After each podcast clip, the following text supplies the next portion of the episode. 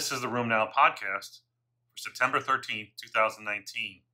I'm Dr. Jack Cush, Executive Editor of RoomNow.com. If you're tuning in to find out the end of arthritis, what that's all about, and some clue as to what that may mean, you're going to be disappointed because I just used that as a title to this particular podcast because I didn't really have any unifying theme. I had no catchy title. So I baited you, brought you here.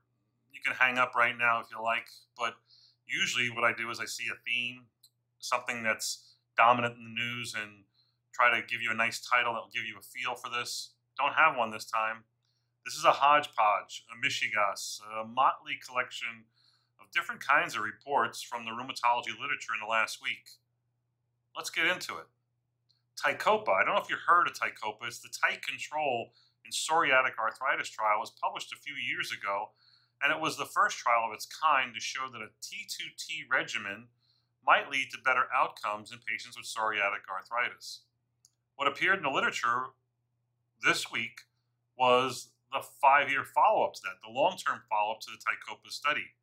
In the study, they had 110 patients who either were treated with tight control, that's the T2T regimen, and those who received standard of care, whatever happens.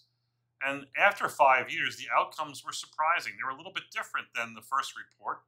They showed that both arms, the tight control and the standard of care, achieved similar levels of low disease activity, suggesting that tighter control was not going to yield better long-term outcomes.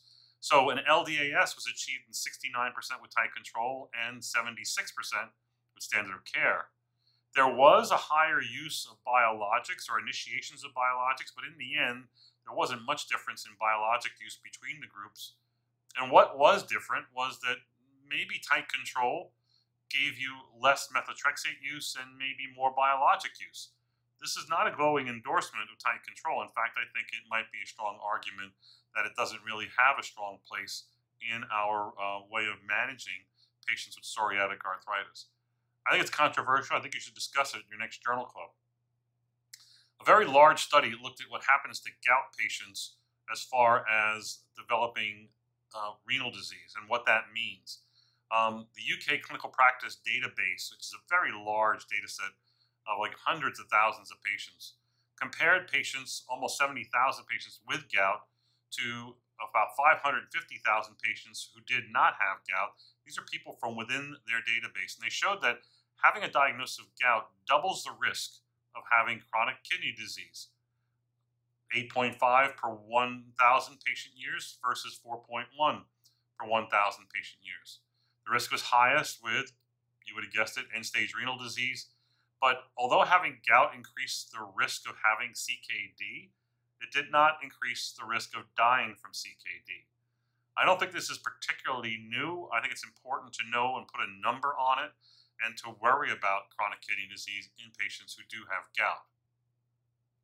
So Still's disease, as you know, is an autoinflammatory disease, and like other autoinflammatory diseases, there is an increased risk of amyloidosis.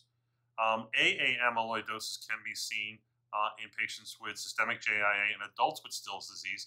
An interesting review of the literature showed that the risk of developing AA amyloidosis was almost 1%, 0.88%. And this was based on the few cases they could actually find. When they looked at the number of patients, I think it was a total of 16 patients, they showed that the mean age of onset of their Still's disease was around 30 years. The delay in the diagnosis to time from the diagnosis of Still's disease to the time they got their amyloidosis was about 16 or 17 years, and renal involvement was the most common feature. I bring this up because I've managed a number of such patients, and I've always been of the belief that all that report about amyloidosis is largely something you see on the other side of the pond, going towards, you know, the EU.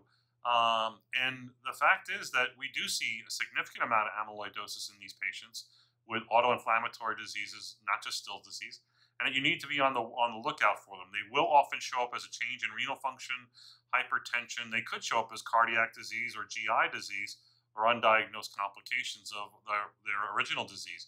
So look for it. I think you'd be surprised. And again, I've seen this in 2 of my patients. One died from renal failure from their amyloidosis.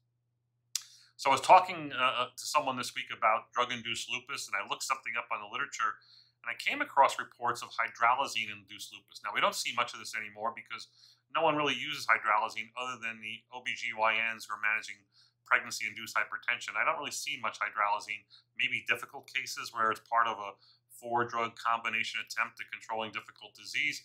But nonetheless, hydralazine-induced lupus is still out there, and what's notable about those people is they tend to be a little older, they tend to have a lot of pulmonary and cardiac and pleural pericardial manifestations.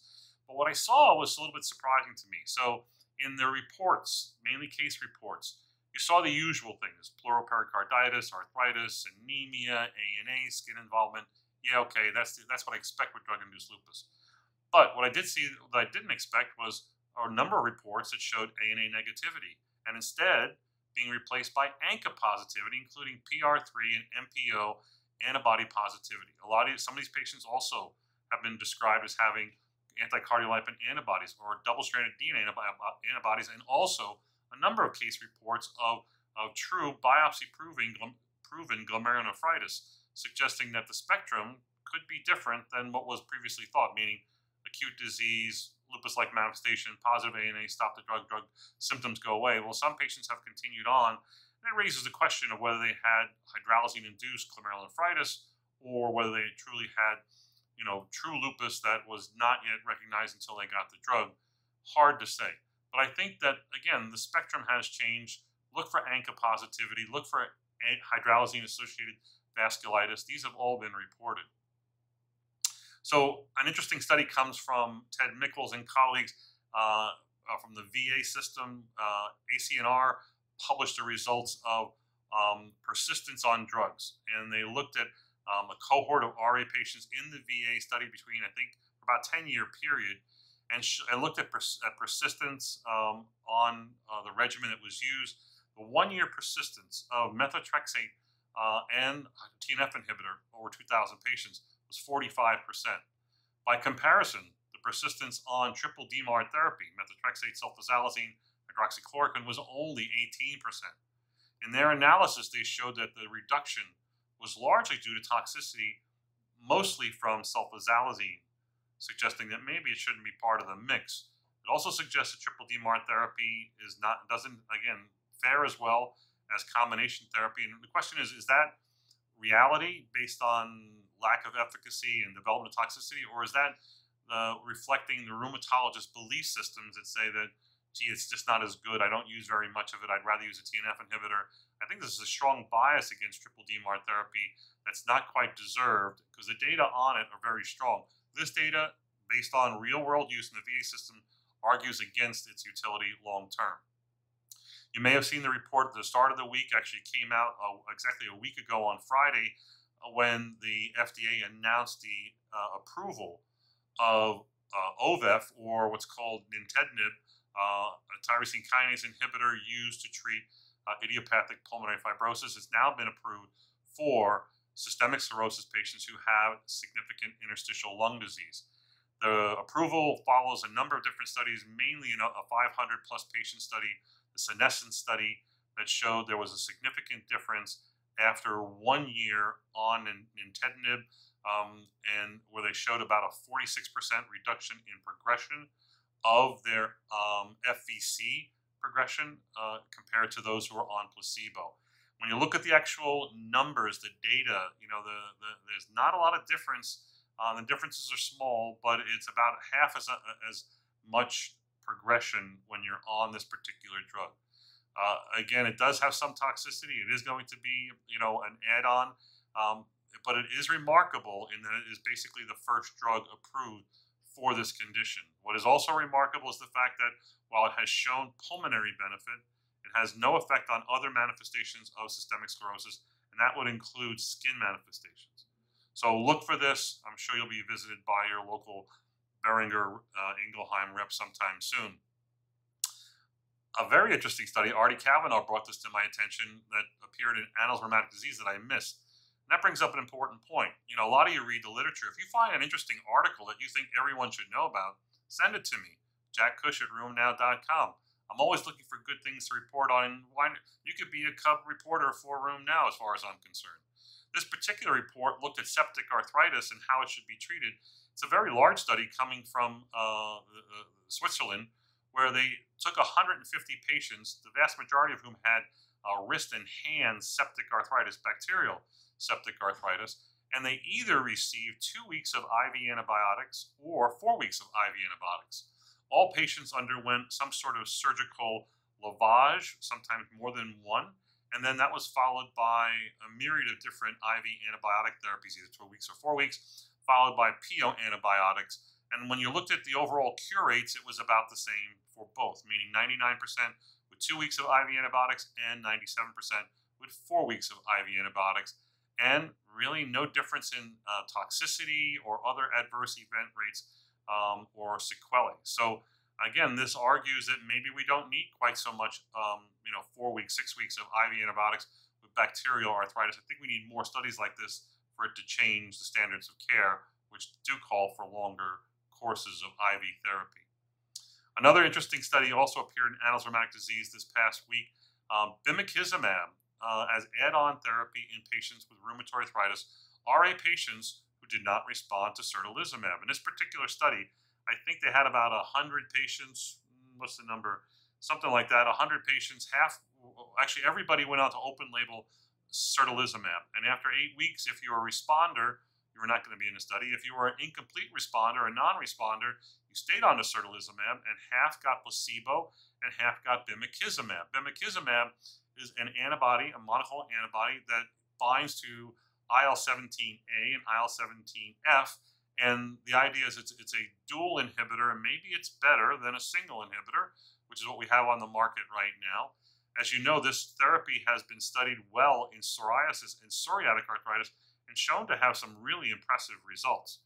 What's also known is that other IL-17 inhibitors have not worked in rheumatoid arthritis, although many postulated that it would. So why they studied this here, I don't know. It seems like an odd idea, but interestingly, the data was pretty clear. So 8 weeks of therapy, you get randomized. The next 12 weeks from 8 to 20 was where they evaluated the efficacy of bimekizumab or placebo as add-on therapy. And guess what? Patients who were more likely to achieve LDAS was more likely to be seen with bimekizumab, 61% versus 48% with placebo. The relative reduction in dash 28 CRP was minus 1.41 versus minus 0.82, again, with certolizumab and placebo.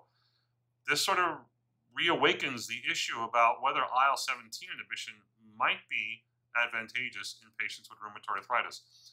I'm assuming we're going to see more studies on this. Our last report comes from JAMA and makes you a better doctor overall, maybe even a better rheumatologist, about how you should screen patients who are about to have total joint replacement.